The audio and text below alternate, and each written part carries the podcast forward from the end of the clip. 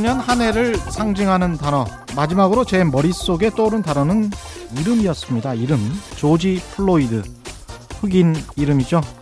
그리고 그의 마지막 말 I can't breathe 숨을 쉴 수가 없다는 말이 생각납니다. 조지 플로이드는 노예 해방 이후에도 150년 넘게 계속되고 있는 미국의 흑백 갈등 그 속에 구조화된 인종 간의 빈부격차 불평등을 상징합니다. 한국도 비슷하죠. 우리는 흑인 또는 유색인종 대신에 하청업체, 갑과 을, 비정규직이 있습니다. 산업재해로 사망하는 사람들이 지난해에도 2천명을 훌쩍 넘었죠. 올해 코로나19로 인한 사망자 숫자는 다행히 1000명을 아직 넘어서지 않았습니다. 다행히도 수출은 빠르게 회복되고 있고 주식 시장은 사상 최고치를 찍었고 부동산 가격도 고공행진을 계속하고 있습니다.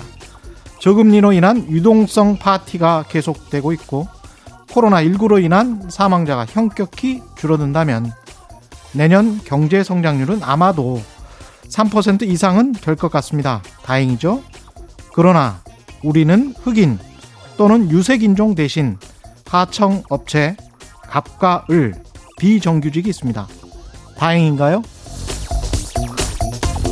네, 안녕하십니까. 세상에 이익이 되는 방송 최경련의 경제쇼 출발합니다. 저는 진실탐사 엔터테이너 최경련입니다. 유튜브 오늘도 함께 갑시다!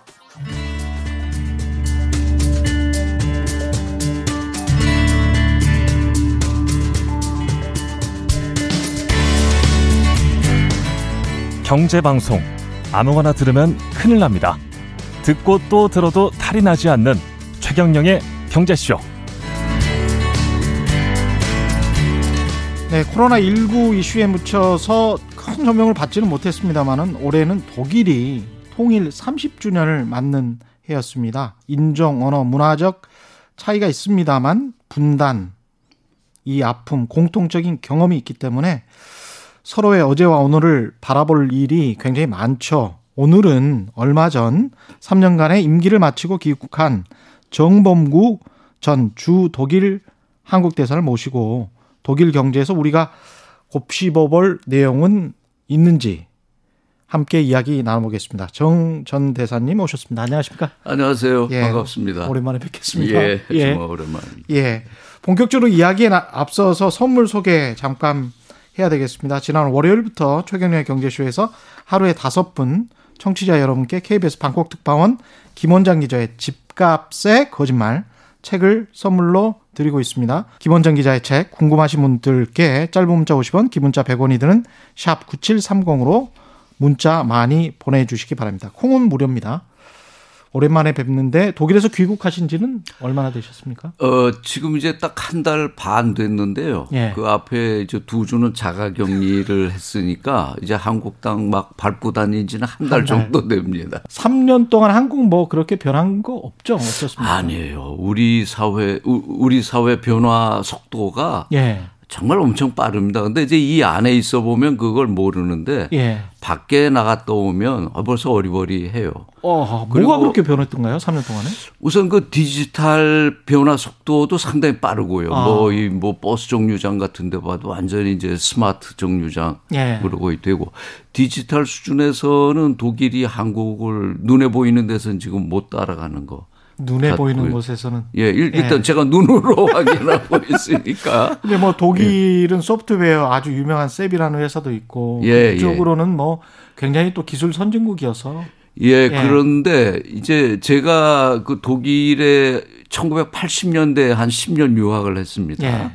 예. 그러니까 그때 하고 제가 이제 근 30년 만에 도, 대사가 돼서 다시 갔는데 음. 30년 동안 이제 변화가 어떤 게 중요하냐면 독일은 변화 속도가 늦기 완만하기 때문에 이제 과거의 모습이 많이 남아 있는데 예. 한국은 계속 빠르게 성장해 왔잖아요. 예.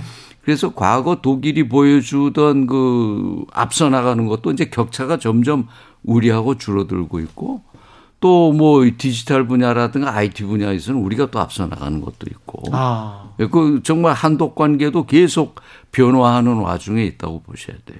독일 경제는 이후 이후에 예. 이 통합 이후에 굉장히 좀 좋다. 그리고 예. 유럽의 맹주다. 특히 음. 이제 트럼프 대통령 있을 때는 계실 예. 때는 뭐 전 세계 리더로서 메르켈 총리가 자리매김하고 있는 거 아니야? 그런 평가까지 들었지 않습니까? 실질적으로 그렇죠. 예. 이제 영국이 브렉시트로 빠져나가서 이유가 이제 조금 규모가 축소됐습니다만 예. 작년 통계를 기준으로 하면 아, EU가 그 영국 포함해서 인구가 한 5억 2천만 돼요. 아, 어, 그런데 그 중에 이제 독일 인구가 8,300만. 그러면 EU 전체에서 독일이 28개국이던 때에 독일이 인구에서 차지하는 비중은 16%인데 예. EU 전체 GDP에서 독일이 차지하는 비중은 21%입니다. 그렇군요. 그러니까 그 경쟁력도 대단히 크고 음. 28개국이 EU에 있는데 그 GDP의 5분의 1을 독일이라는 한 나라가 만들어내고 있다는 건 대단하네요. 엄청난 거죠. 그래서 지금 이제 영국이 빠져나간 후에 27개 EU 체제에서는 이제 독일하고 프랑스가 그 양 지도축을 맡아서 나가는데 에, 경제력에서는 이제 프랑스하고는 뭐 차이가 많이 나오죠. 근데 이제 프랑스는 아직도 핵 보유국이고 또 유엔 그 5대 사- 안보리 상임이사국이고 아. 군사 안보 분야에서는 그 프랑스의 역할이 주도적이지만 경제에서는 이제 독일이 상당히 막강하기 때문에 EU 내의 주요 의사 결정 과정에서 독일의 목소리가 엄청 크죠. 독일 경제가 이렇게 좋은 이유가 예. 뭘까요? 아, 그거 이제 한두 마디로 말씀드릴 수는 없고 또 제가 여기 저 조희정 PD가 오랜만에 귀국했으니까 한번 예. 나오라고 그래서 그냥 가벼운 마음으로 응했는데 이게 예. 질문지 보내준 거 보니까 뭐 독일 경제 전반을 심층해부한 거로 보내주셔서 예. 좀 부담도 있지만 예. 그냥 저는 일반 상식인 수준에서 예. 뭐 3년 동안 이제 독일 대사로 재임한 바탕에서 제 인상 비평 수준에서 얘기를 좀 훨씬 더 드릴게요. 통찰이 있으시겠죠. 일반인들보다야 뭐. 예. 예. 그래서 독일 경제의 에, 경쟁력이라는 게 그게 양날의 칼인데요. 예. 강점이면서 지금 약점인 게 독일 경제가 제조업 비중이 상당히 큽니다. GDP 예. 전체에서. 지금 미국이나 영국은 되게 10, 저, 제조업 비중이 10% 예, 초반이거든요. 예. 12%. 근데 독일은 이 제조업 비중이 30%가 넘습니다. 우리랑 비슷하네요. 예. 우리랑 비슷하죠. 예. 그런데 이 제조업이 이제 독일 경제의 강점을 만들어 가지만 반대로 그 독일 제조업의 또 기축이 되는 게 자동차 산업이거든요. 예. 근데 이 자동차 산업이 그 기술 변화에 지금 신속하게 대응을 못 하고 있어요. 그러니까 아. 예를 들면 전기차라든가 친환경차, 수소차 개발 경쟁이 지금 심하지 않습니까? 예. 그러니까 뭐 테슬라 나오고 우리 현대도 그 수소차 아, 이미 상용화에 성공했는데 독일은 그 뭐 메르세데스 벤츠라든가 여러분들 잘 아시는. 뭐 BMW라든가 아우디라든가 이런 게 이 저 이 연료 엔진, 화석 연료 엔진, 특히 그 디젤 엔진 분야가 강하지 않습니까? 예. 그러니까 자기들이 여기서 세계 최고의 기술력을 갖고 있다는 자만심 때문에 이 기술 변화 지금 경향에 빨리 못 따라가고 있어요. 그러니까 전기차 부분이나 이런 쪽은 지금 투자가 우리보다 훨씬 늦었죠. 아, 배터리 내용? 분야라든가 어쨌든 내연기관에서 전기차로 이, 이동하는데 독일이 좀 늦군요. 늦습니다. 근데 그거는 이제 자동차 사업계 쪽에 저항도 있었죠. 왜냐하면 아. 그동안에 모든 투자라든가 기술 개발이 이 디젤 엔진이라든가 가솔린 엔진 이거 중심으로 되어 왔는데 아, 그리고 거기서 세계 최고의 경쟁력을 가져왔는데 이거 뭐 전기라든가 친환경 차라는 건 시장도 아직 불확실하고 음. 그러니까 자신들의 성공 스토리에 안주해서 새로운 분야에 대한 그 이 변화에 대응을 좀 못했다는 비판이 독일 사회 내부에서 나오고요. 그래서 이제 정리하면 제조업 비중이 강하다는 게 그 고용을 이제 탄탄하게 만들어내고 예. 그런 점에서 독일 경제가 강점이 있지만 변화에 좀 늦었다는 거 하나 말씀드릴 수 있고요. 또 하나 이제 독일이 그 지금 세계 3위의 교역국입니다. 예. 그러니까 중국, 미국 다음으로 그 세 번째 해외 교역량이 많은 나라가 독일이거든요. 예. 근데 세계 GDP 순위로 보면 3위는 일본이에요. 아, 그런데 그렇습니다. 일본보다 교역량에서 독일이 차지하는 비중이 훨씬 높습니다. 한 7. 세계 무역에서 한 7.5% 정도. 예. 그런데 이게 이제 수출 경쟁력이 있다는 건 여러 가지로 설명이 가능하지만 그 중에 하나 무시할 수 없는 게 이 환율 경쟁력입니다. 아. 그러니까 유로 예. 그 유로 체제가 되면서 사실 과거 저 유로로 화폐 통합이 안 됐고 과거 독일 마르크 시대라면 마르크의 그 화폐 경쟁력이 엄청나지 않겠습니까? 그렇죠. 예. 그런데 이 유로 안에 들어가서 뭐 그리스라든가 포르투갈 같은 이런 약한 나라들하고 전부 있으니까 그 환율에서 독일이 엄청난 그 혜택을 받는 혜택을. 받고 있는 거죠. 아. 이런 게 이제 대외 교육 에서 이제 상당한 경쟁력을 아무래도. 수출가 단가가 낮아지니까 그렇습니다. 굉장히 좀 유리하겠네요. 그렇습니다. 입장에서는 네. 기술력이나 상품의 경쟁력은 훨씬 더 뛰어난 상황에서 단가가 낮으니까 잘 팔릴 수밖에 없겠습니다. 그렇습니다. 품질도 또 좋고요. 예. 예. 근데 이제 독일 같은 경우에 이렇게 자동차가 굉장히 발달하고 특히 이제 폭스바겐 같은 경우는 음. 국민 기업이고 그래서 중국에 대한 의존도도 꽤 있는 걸로 제가 알고 있거든요. 엄청 높죠. 예. 제가 이제 자료를 찾아본 것 중에 그 BMW, BMW, 예. BMW 하나만 놓고 보면 BMW가 전, 전 세계에서 생산하는 차 중에 34%를 중국 시장에 팝니다. 아. 그러니까 BMW가 독일 시장에서 파는 거에 두 배 반의 자동차를 중국에 팔고 있는 겁니다. 예. 그렇기 때문에 지금 중국의 인권 문제, 그 홍콩의 그 민주화 시위라든가 그 신장 위구르의 그 인종 탄압 문제에 대해서 국제사회가 막 중국의 그 인권 탄압을 비난하는데도 독일은 이제 약간 아좀 저 조심스러운 물론 이제 그 압력에 밀려서 메르켈도 중국 인권 문제를 주요한 계기에 제기하지만 예. 다른 나라들에 비해서는 이제 중국 시장 눈치를 많이 보고 있는 편이죠. 그래서 한 템포 정도 늦게 성명서가 나오고 그러는 그렇습니다. 그렇습니다. 그러면- 꽤 주의 깊게 보셨네요. 예, 그러면 이제 미국하고 중국하고 그런 대립하고 있는 상황에서 바이든 대통령이 들어오면 들어서면 독일 입장에서는 트럼프 대통령은 뭐 굉장히 좀 뭐랄까요? 그 일탈적인 행동 때문에 사람들한테 신뢰를 못 받았지만 예. 바이든 대통령은 그렇지 않고 제도주의자란 말이죠. 예. 그래서 뭔가 전 세계의 리더로서 다시 미국이 자리 잡을 텐데 음흠. 그럴 때 이제 아주 체계적으로 어떤 주장을 해오면 중국에 관해서 이런 인권 문제랄지 정치 독재 문제랄지 이런 것들은 어떻게 좀 우리가 제재를 해야 되지 않겠냐라고 하면 음흠. 독일의 입장이 좀 난처해지겠습니다. 그 중요한 지적이지요. 예. 그 사실은 이제 제가 독일의 대사로 있으면서 유럽 정치를 보면 음. 그 인권이라고 하는 거는 대외 정책의 주요한 가치가 됩니다. 예. EU 국가들 모두 EU 내부에서도 최근 들어서 그 헝가리라든가 폴란드 같은 나라가 그 좀 권위주의적인 제도 개혁을 하면 이제 이런 문제가 비판을 받거든요. 어, 지금 이제 미국 바이든 행정부가 들어서서 근데 이제 그 아까 트럼프 얘기도 하셨습니다만 한마디 하면 트럼프는 독일에서 엄청난 밉상이 됐죠. 아주 진상이라고 그럴까요? 그런 그 왜 그러냐면 미국 대통령 선거 하루 전에 그 독일에서 발행 부스가 제일 많은 대중지 신문이 빌트지라는 신문이 예. 있습니다. 거기서 독일 국민 대상 여론조사라니까 독일 국민 89%가 바이든이 당선되기를 바란다. 이제 이렇게 예. 나올 정도로 이 트럼프가 들어와서는 그 대서양 그 관계가 많이 이제 망가졌죠. 음. 트럼프 일방적인 거. 그래서 바이든 정부 탄생은 이제 독일로서도 이제 바라는 반대. 예. 지금 최 기자님 말씀하신 것처럼 아, 미국이 이제 중국을 압박할 때 중요한 수단 중에 하나가 이제 인권이 될 겁니다. 예. 그러면 독일도 대의명분 수준에서 이걸 반박하기는 쉽지는 않을 거고요. 그렇죠. 에, 어쨌든 독일은 벌써 이제 트럼프 행정부 내내 계속됐던 이 미중 갈등 사이에서 완전히 이제 우리랑 처지가 많이 비슷하죠. 음. 그 미국, 중국 양쪽 눈치를 봐야 되는 그 상태가 당분간은 갈 겁니다. 예. 코로나 이야기를 하지 않을 수가 없는데요. 독일 네. 같은 경우도 지금 코로나가 어느 정도입니까? 어, 어제부로 보니까 168만 명 정도 지금 전체 확진자고요. 어우.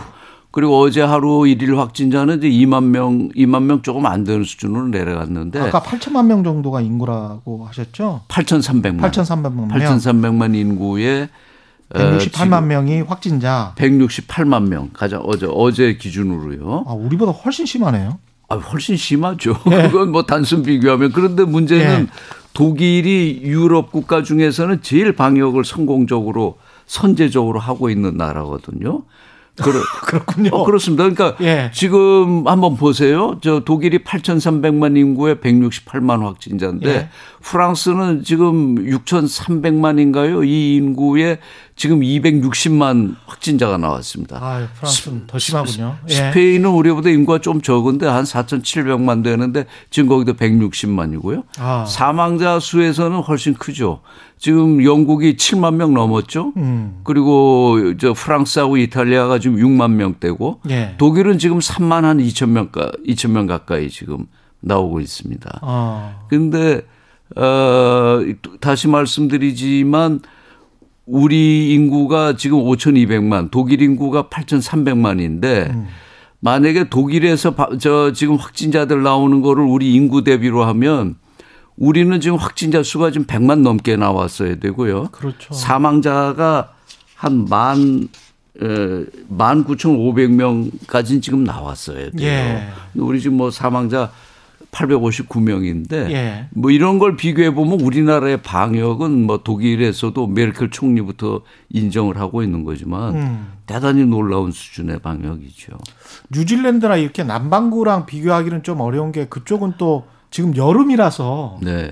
예, 북반구는 지금 겨울이고 그래서 겨울에 이게 굉장히 극성을 부리는 바이러스이기도 하고 그래서. 근데 이제 뉴질랜드나 예. 호주의 특성을 보면요. 이제 계절적 요인도 있지만 예. 인구 밀도가 대단히 낮은 나라지 않습니까? 그렇죠. 섬이고. 예, 섬이고. 예. 그러니까 방역이 용이하죠. 섬이기 음. 때문에. 그리고 뭐 뉴질랜드 같은 경우 그 국토 대비 뭐 인구가 얼마 안 되기 때문에. 500만 명밖에 안 예. 예. 독일에서도 이 코로나 발생하는 걸 지역별로 분포를 보면 인구 밀집 지역이 이게 많습니다. 아. 상대적으로 농촌 농촌 지역, 밀집도가 음. 떨어지는 농촌 지역은 적은데요. 예. 이런 걸 감안하면 한국처럼 이렇게 인구 밀집도가 높은 나, 나라에서 이 정도로 우리가 저 발생을 줄이고 있다는 건 아마 독일 기준으로 보면 대단히 놀랍다고 할 수 있죠. 아니 저는 음. 저 지하철 타면서 깜짝 놀라는 게 정말 음. 100% 모든 사람들이 다 마스크를 쓰고 있는데요. 네. 뭐 미국 TV 화면 보면 음. 미국은 뭐 말할 것도 없고 예. 독일은 그래도 이런 것들을 철저히 지키는 나라일 것 같아서 독일은 어떻습니까? 독일도 지금은 이제 심각해지니까 예. 그리고 이제 벌금을 부과하니까 예. 지하철이나 아, 열차 안에 벌금 부과합니다. 예. 그러니까 지금은 쓰지만 음. 초기에는 마스크에 대한 저항이 많았죠. 예. 그래서 오히려 우리 한국인 교민들이라든가 아니면 이제 아시아인들은 마스크에 조금 더 익숙하잖아요. 예. 우리 교민들에게는 대사관에서도 마스크 착용을 계속 권유하고도 했습니다. 우리는 초기부터 그 마스크를 쓰고 다녔는데 이런 마스크를 쓰고 다니는 아시아 인종들이 독일인들로부터 인종, 인종주의적 공격을. 공격, 말, 말로 이런 공격을 당하거나 하는 일이 많았어요. 아. 그러니까 그건 약간의 문화 차이도 있지만 예. 독일 사회에서는 또 초기에 이제 자기들이 마스크 공급이 확보가 안 되니까 음. 정부에서도 이 마스크가 뭐 코로나 예방에 도움이 되는지 확정된 바 없다. 이런 발표들을 내놓고 해서 예. 마스크를 착용하는 속도가 우리가 훨씬 늦었죠. 그렇군요. 이 독일은 그나마 아까 말씀하신 대로 제조업이 튼튼하기 때문에 경제적 타격을 좀 덜 입은 편이죠. 다른 유럽 국가들에 비해서. 어, 그런데 코로나 때문에 통계들이 있습니다. 예. 그러니까 그 코로나 이후에 에, 올해 그 경기 성장 예측률을 보면 예. 독일이 한 마이너스 5.5% 정도인데 예. 유로존은 지금 마이너스 7.5% 예. 정도 나오고 있죠. 그런데 이제 독일이 그 경제를 잘 방어한 건 제조업 위주도 있겠지만 어 역시 이제 방역이 옆에 뭐 프랑스나 이태리, 스페인, 영국 이런 나라보다는 상대적으로는 상대적으로 예. 좋았고요. 조, 조업 단축이나 그래서 이런 게 이제 상대적으로 좀 적었고 예. 이런 데서 좀 할 수 있을 거고요. 또 독일의 그 코로나 대응 경제 정책도 어, 그 기업들이나 이제 소상공인들의 도산을 막는 거 한편으로 그 경쟁력을 계속 유지할 수 있도록 어, 그 체질을 유지해 주는 이런 쪽으로 이제 정책들이 나오고 있죠. 음. 이 독일 경제 보면 볼수록 이제 신비로운 게 89년 말에 갑자기 통일이 되면서 음. 한 10년 되게 안 좋았던 기억이 있단 말이죠. 예. 그러다가 예. 이제 유럽 연합이 출범 하면서 뭐 옆에 중국 덕도 받는지 어땠는지는 음. 모르겠지만 음. 어떻게 이렇게 다시 통일 독일이 아. 세질 그, 수 있었는지. 그건 정말 독일의 저력이라고 우리가 얘기할 수도 있을 것 같아요. 예. 제가 어, 독일에서 89년에 장벽이 무너지고 90년 통일되던 당시에 독일에 있었거든요. 아, 그래서 동독의 장벽이 무너지고 난 후에 제가 아직 이제 통일 이전에 동독 지역을 한번 들어가 본 적이 예. 있습니다. 자동차를 타고 그때 느낌은 89년 그 말이죠. 예. 무슨 20세기에서 18세기로 들어가는 그런 느낌이었습니다. 그렇게 도로, 주택 음. 모든 게 낙후돼 있고 뭐 헐어 있고 음. 그런데 문제는 그 동독 경제가 그 당시 동유럽에서는 가장 앞서 나간다고 그랬었거든요. 예. 그런데 동서독 간에 차이가 육안으로 그렇게 해가지고 확연하게 예. 드러났는데 제가 30년 만에 다시 대사로 가보니까 그 차이를 흔적을 전혀 겉으로는 느껴볼 수가 없었어요. 아, 그러니까 그 30년 동안에 그 과거 동독에 낙후된 걸 이렇게 육안으로 확인할 수 없을 정도로 엄청난 투자가 이제 이루어졌고요. 예. 그런 와중에도 독일 경제가 그 경쟁력을 유지하면서 아까 말씀드린 대로 EU 최대의 그, 그, 그 경제 단위로 성장했다는 건 역시 그 독일 경제, 독일 사회, 독일인들의 저력이라고 이제 봐야 됩니다. 예. 그런데 이제 90년에 명목상 통일하고 2000년까지 혼란도 있었다고 하지만 통계로만 보면 경기 후퇴가 있었던 건 93년에 한 번 있습니다. 그때 네. 마이, 너스 어 마이너스 1% 정도의 음. 경기 후퇴가 있었는데 그게 이제 통일 후유증에 나온 거라고 볼 수 있는 거고요. 예. 그 이후에는 계속 플러스 성장세를 그랬군요. 통일 이후에도 예. 이어갔습니다. 예. 음. 그건 대단한 거죠. 우리는 이게 준비가 될까요? 그 아, 그게 어떻습니까? 이제 우리한테 제일 음. 중요한 질문이죠. 예. 그런데 에, 동서독이 통일되던 당시에 저희가 이제 주목해서 봐야 되는 건 1990년 당시에 동독의 1인당 그 개인 소득과 서독의 1인당 개인 소득이 한 3대 1 수준이었습니다. 그러니까 3대 1. 예, 예, 공식 통계에 따르면 동독 지역의 1인당 소득이 한 3, 서독의 32% 정도. 동독이 그래도 잘 살았군요. 그 예. 당시 동유럽에서는 제일 잘 사는 예. 나라였으니까요. 그런데 이제 그 통계도 이제 오늘날에는 과거 그 사회주의 정권이 좀 음. 마사지한 많이 한 것이다 이런 이제 비판도 나오지만 하여튼 예. 그 통계를 기본으로 하면 3대 1이에요. 예. 그런데 지금 우리는 한국은행 통계로 보면 남북 간 1인당 소득이 27대 1이거든요. 27대 1. 예. 그리고 전체 GDP로 하면 이제 우리 인구가 아. 많으니까 뭐 40 몇 대 1 이런 통계도 예. 나오고. 예. 그거는 상당히 중요한 거라고 보죠. 예. 아까 제가 말씀드린 것처럼 1989년 장벽이 무너지고 난 다음에 동유럽에서 가장 잘 산다는 그 동독을 들어갔을 때도 도로라든가 뭐 이런 그 인프라 이런 게 서독에선 전혀 쓸 수 없을 정도로 낙후된 그런 상황이었는데 예. 그때 소득 수준이 3대 1 단순 비교해서 그런 음. 동서독 사회에서도 그랬는데 지금 남북 간에 이런 거대한 경제적 격차.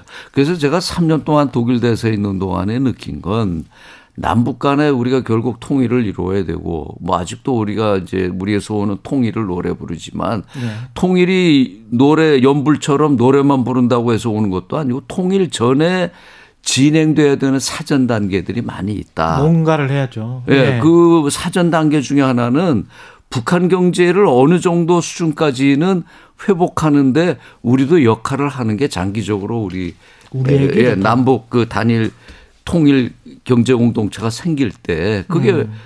그게 우리를 도와주는 게 된다는 거죠.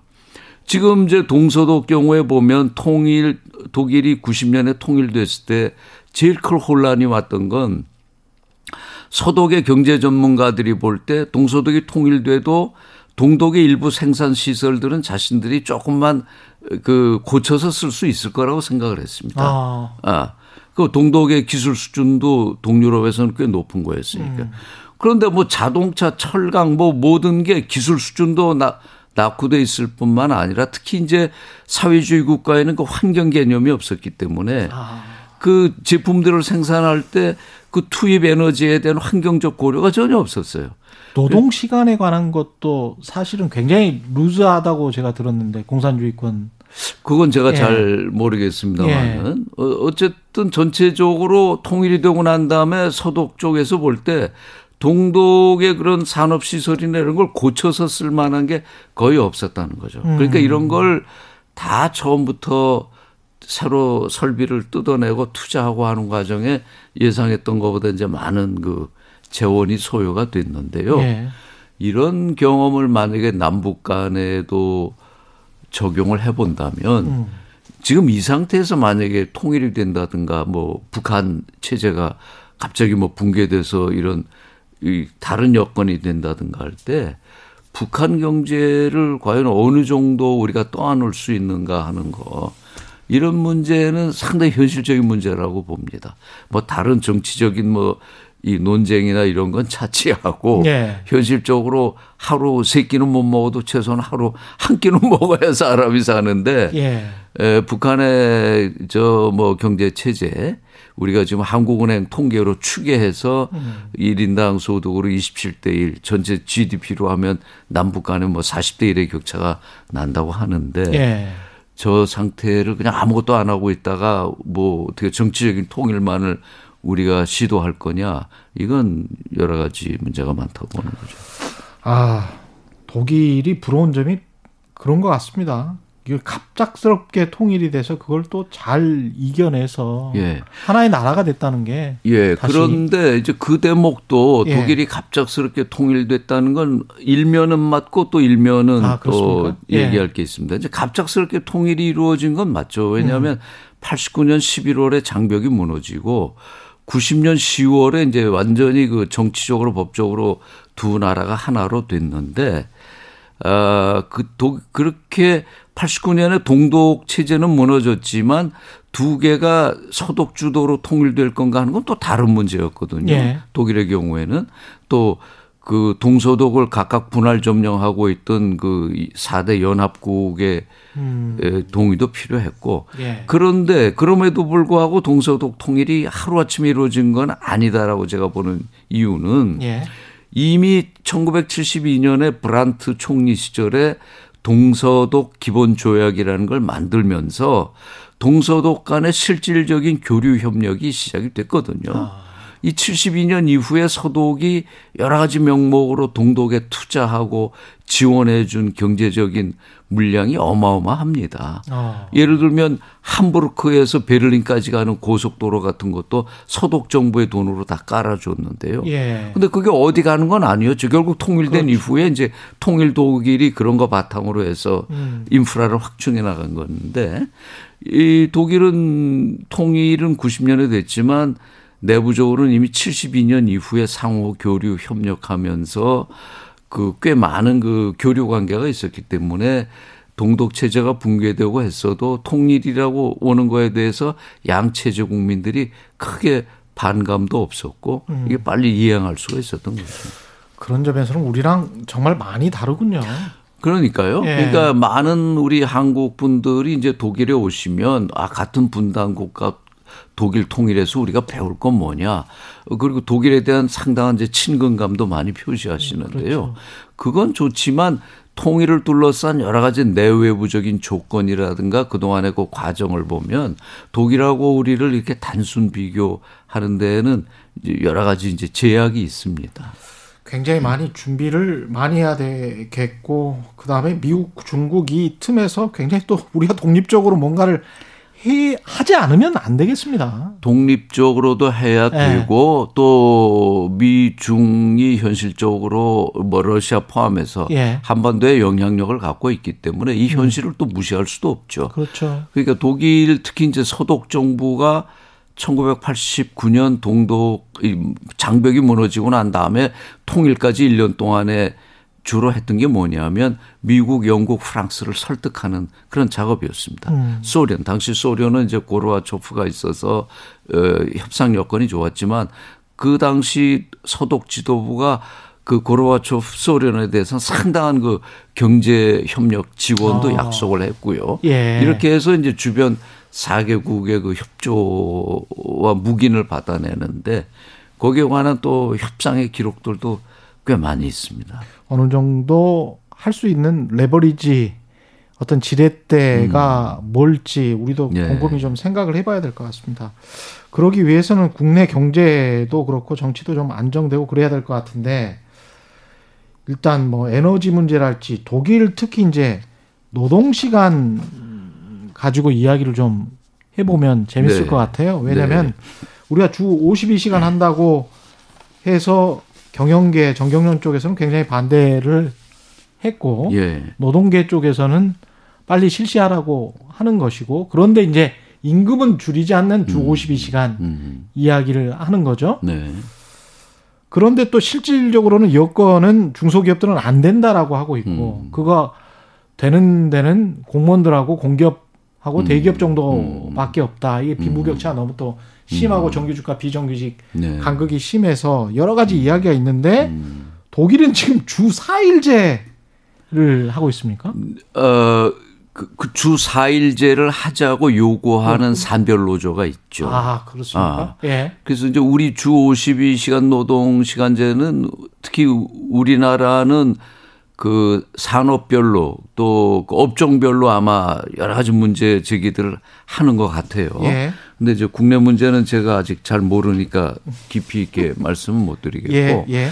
독일은요. 독일은 우선 이제 노동 시간에 대해서 법정 근로 시간은 독일도 우리하고 똑같이 주당 40시간입니다. 음. 주 5일째 하루 8시간을 해서 40시간이 이제 법정 근로 시간이고 근데 이건 하나의 이제 기준을 제시하는 거죠. 40시간이지만 노사가 협의하면 6개월 한도내에서 주당 48시간까지는 연장 근로를 할 수 있습니다. 예. 이건 이제 노사 협의 사항이고요. 근데 이런 틀에서 어, 독일은 이제 산별 노조 체제지 않습니까? 그러니까 네. 임금 교섭도 산별 단위로 합니다. 음. 그 독일 노조가 힘이 센데 그 중에서도 특히 가장 힘이 센 게 금속 노조입니다. 네. IG Metall이라고 하는데요. 네. 여기에 이제 자동차, 철강 산업이 다 들어와 있죠. 음. 이 IG Metall 금속 노조는 어 이미 주당 35시간 근로시간제를 노사 합의로 도입한 지가 꽤 오래됩니다. 예. 다시 설명하면 법정 근로시간은 주당 40시간이지만 노사 협의로 노동시간을 줄이거나 늘리는 거는 주당 48시간까지 할 수 있고요. 지금 금속노조 같은 경우에 노사 협의로 주당 35시간제는 지금 정착을 하고 있습니다. 그러니까 벤츠나 벤베 노동자들은 주당 35시간 근로 음. 하루 7시간씩 5일 하는 게 지금 정착돼 있는데요. 어, 예. 그런데 이 금속노조가 올해 8월에 에, 두 가지 이유로 주 4일째 근무를 요구하고 나온 겁니다. 주 4일째 28시간 근로.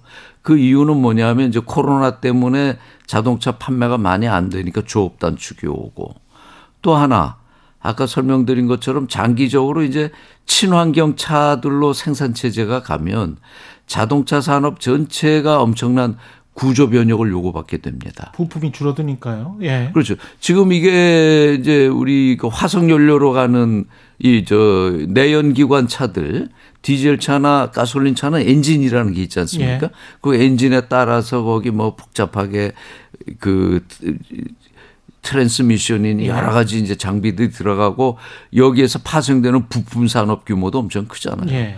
그런데 전기차나 수소차 혹시 보셨는지 모르겠지만 전기차나 수소차는 엔진이 없지 않습니까? 예. 그러니까 부품이 엄청나게 단순화되죠. 예. 그러니까 친환경 차가 양산 체제로 들어가면 그동안에 뭐 이 저 기어 만들어내고 뭐 트랜스미션 만들어내고 뭐 만들어내도 부품 산업은 이제 다 죽죠. 그러면 음. 자동차 산업 노동자들 수가 이제 엄청나게 줄어드는데 이런 산업 변화에 대비해서 그 일자리를 줄이지 않고 갈 수 있는 방법은 노동 시간을 줄이는 방법밖에 없다. 음. 이렇게 해서 노조가 주 4일째 28시간 노동제를 하자고 이제 제안을 한 겁니다. 임금은 어떻게 되는 거예요? 그게 이제 가장 핵심적인 예. 문제죠. 노조 입장에서는 임금을 어느 정도 보전해 주면서 음. 이걸 하자는 거고 예. 사용자 측에서는 그렇게 해가지고는 독일 경제가 어떻게 경쟁력을 음. 유지하느냐. 만약에 임금 삭감을 같이 전제로 하는 거면 논의에 응할 수 있다. 예. 이제 이런 얘기가 지금 이제 나오고 있는 거죠. 근데 독일 사회의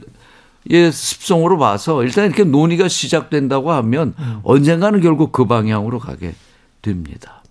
참 신기한 게 이렇게 합의를 해서 또 이렇게 간다는 게 우리는 네. 계속 싸우기만 하다가 그 가지를 못하는데. 네. 그런데 이제 재밌는 게 네. 노동 시간 단축 논란을 둘러싸고 보면 우리랑 비슷합니다. 주고받는 게. 네. 그 노동자들은 이제 뭐 일자리 나누기를 위해서도 그리고 뭐 이제 조금 더 많은 그 워라벨 이걸 줘야 되지 않느냐는 거고 기업 입장에서는 그렇게 해가지고 어떻게 경쟁력을 유지하냐.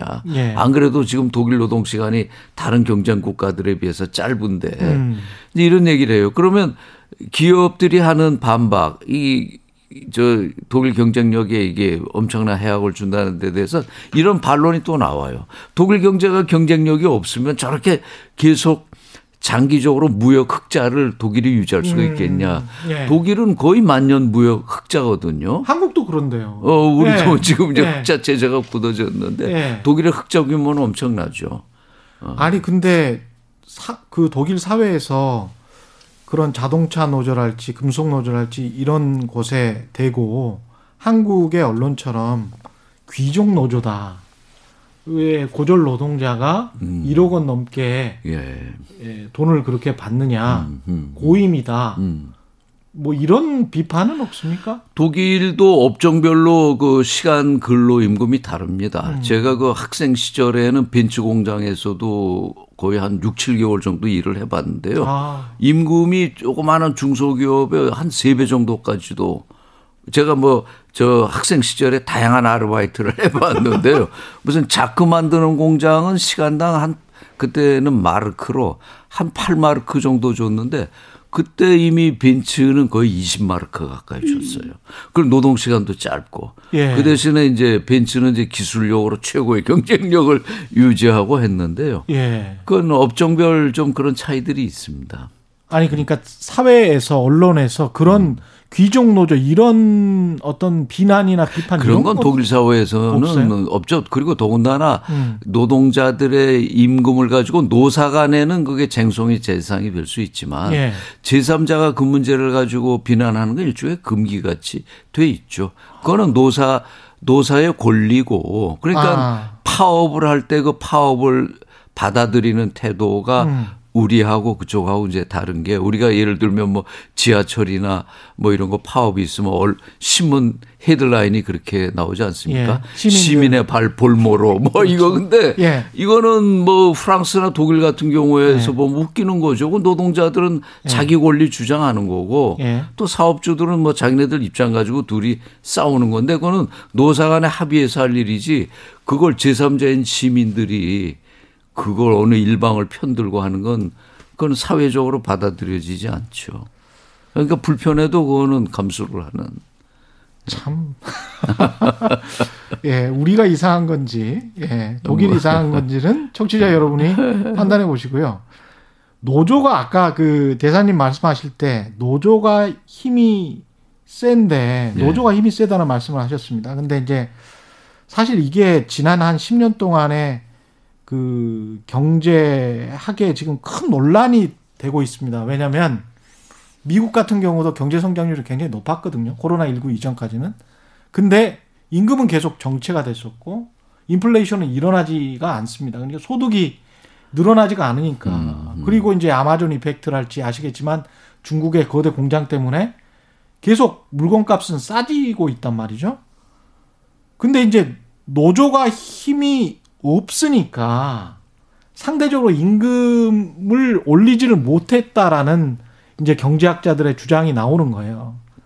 노동조합이 힘이 센 게 한국에서는 경제적으로는 안 좋은 부정적인 걸로만 인식이 되는데 노동조합이 그동안에 미국이 거의 해체되다시피 해버려서 이게 임금이 오르지가 않네. 음. 아시다시피 뭐 그 페더럴 그 연방의 최저임금은 한동안 8.5달러로 거의 오르지를 않았었거든요.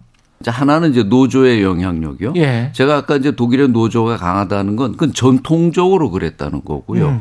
최근 한 20년간은 노조가 지속적으로 약화돼 왔습니다. 독일도 마찬가지군요. 노조 세력. 예. 그건, 그건 산업 변화, 산업 구조의 변화와도 같이 가죠.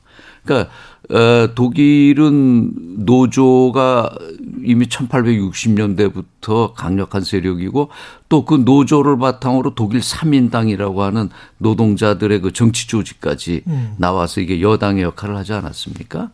그런데 독일 노조도 어 2000년대 이후로 이제 쇠미해 가는 게 이게 노조라는 게 힘을 가지려면 이 중후장대 산업 아까 말씀드린 그 금속 노조 같은 게 이제 전투적인 노조로 앞에 서서 노동 투쟁을 리드하고 그랬는데 그런 주요 분야가 뭐 선박, 뭐 자동차, 중화학 이런 그 이른바 중후장대 산업들인데 이런 것들이 산업 구조 변화로 2000년대 이후에 점점 이제 축소되어 오지 않았습니까? 네.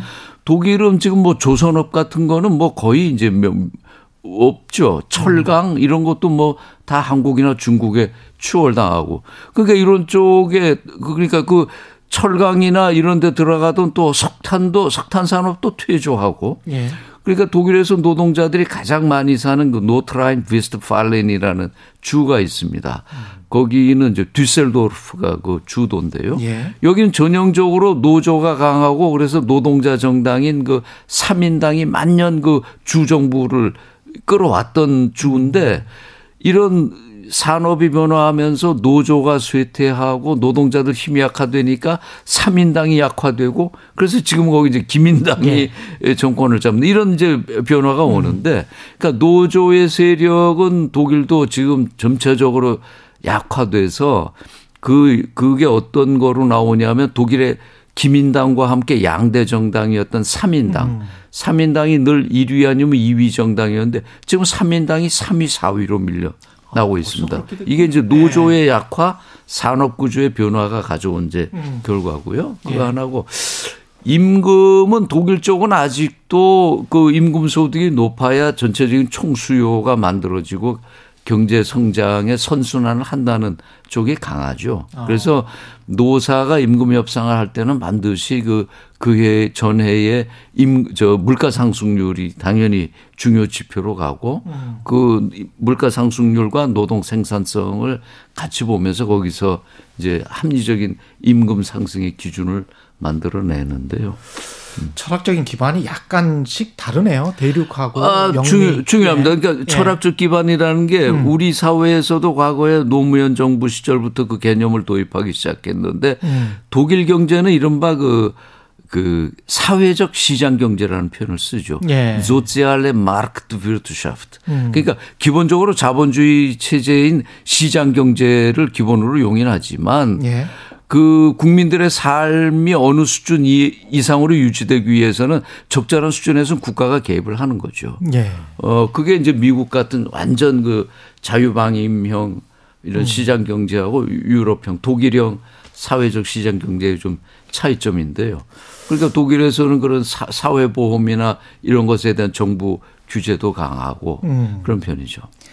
그 사회적 시장 경제 말씀을 하셔서 독일 같은 경우도 공공 임대주택이 굉장히 발달한 나라임에도 불구하고 집값이 많이 오른 걸로 알고 있습니다.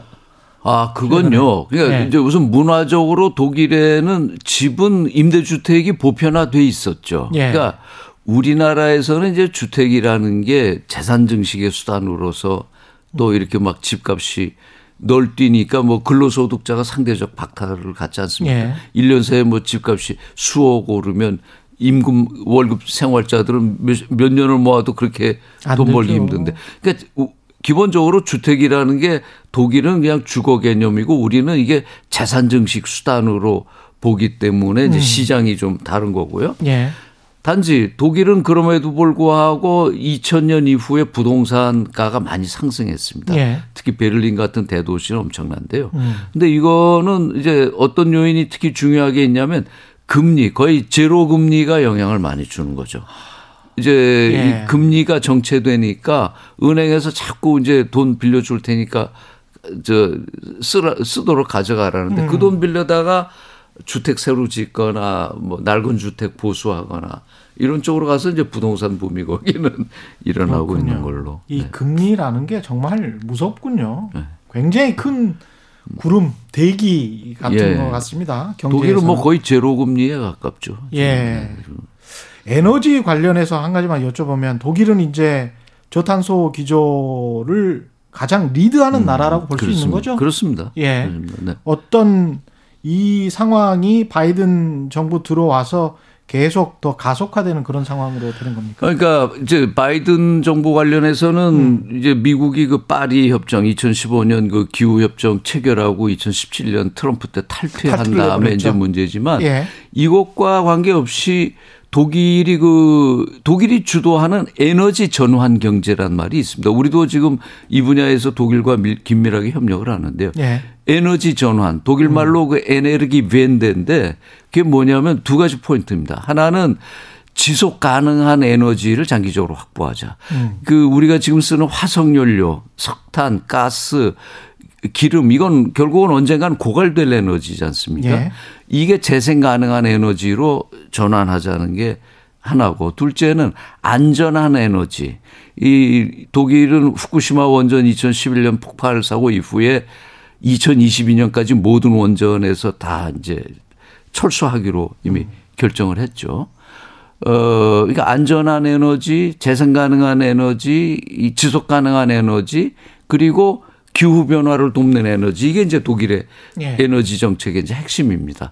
그 기조에서 독일이 이제 몇 가지 목표를 세운 것들이 있는데 예를 들면 재생 에너지 비율을 어 2020년 올해까지 전체 전력 생산량의 35%를 재생 에너지로 하겠다는 목표를 세웠어요. 예. 그런데 이 35%는 이미 작년에 초과 달성됐습니다. 음. 지난해에 독일에서 생산되는 전력의 42%는 전부 재생 에너지로 나왔습니다. 예. 풍력, 태양광, 바이오매스 이런 거로 나왔고요. 음.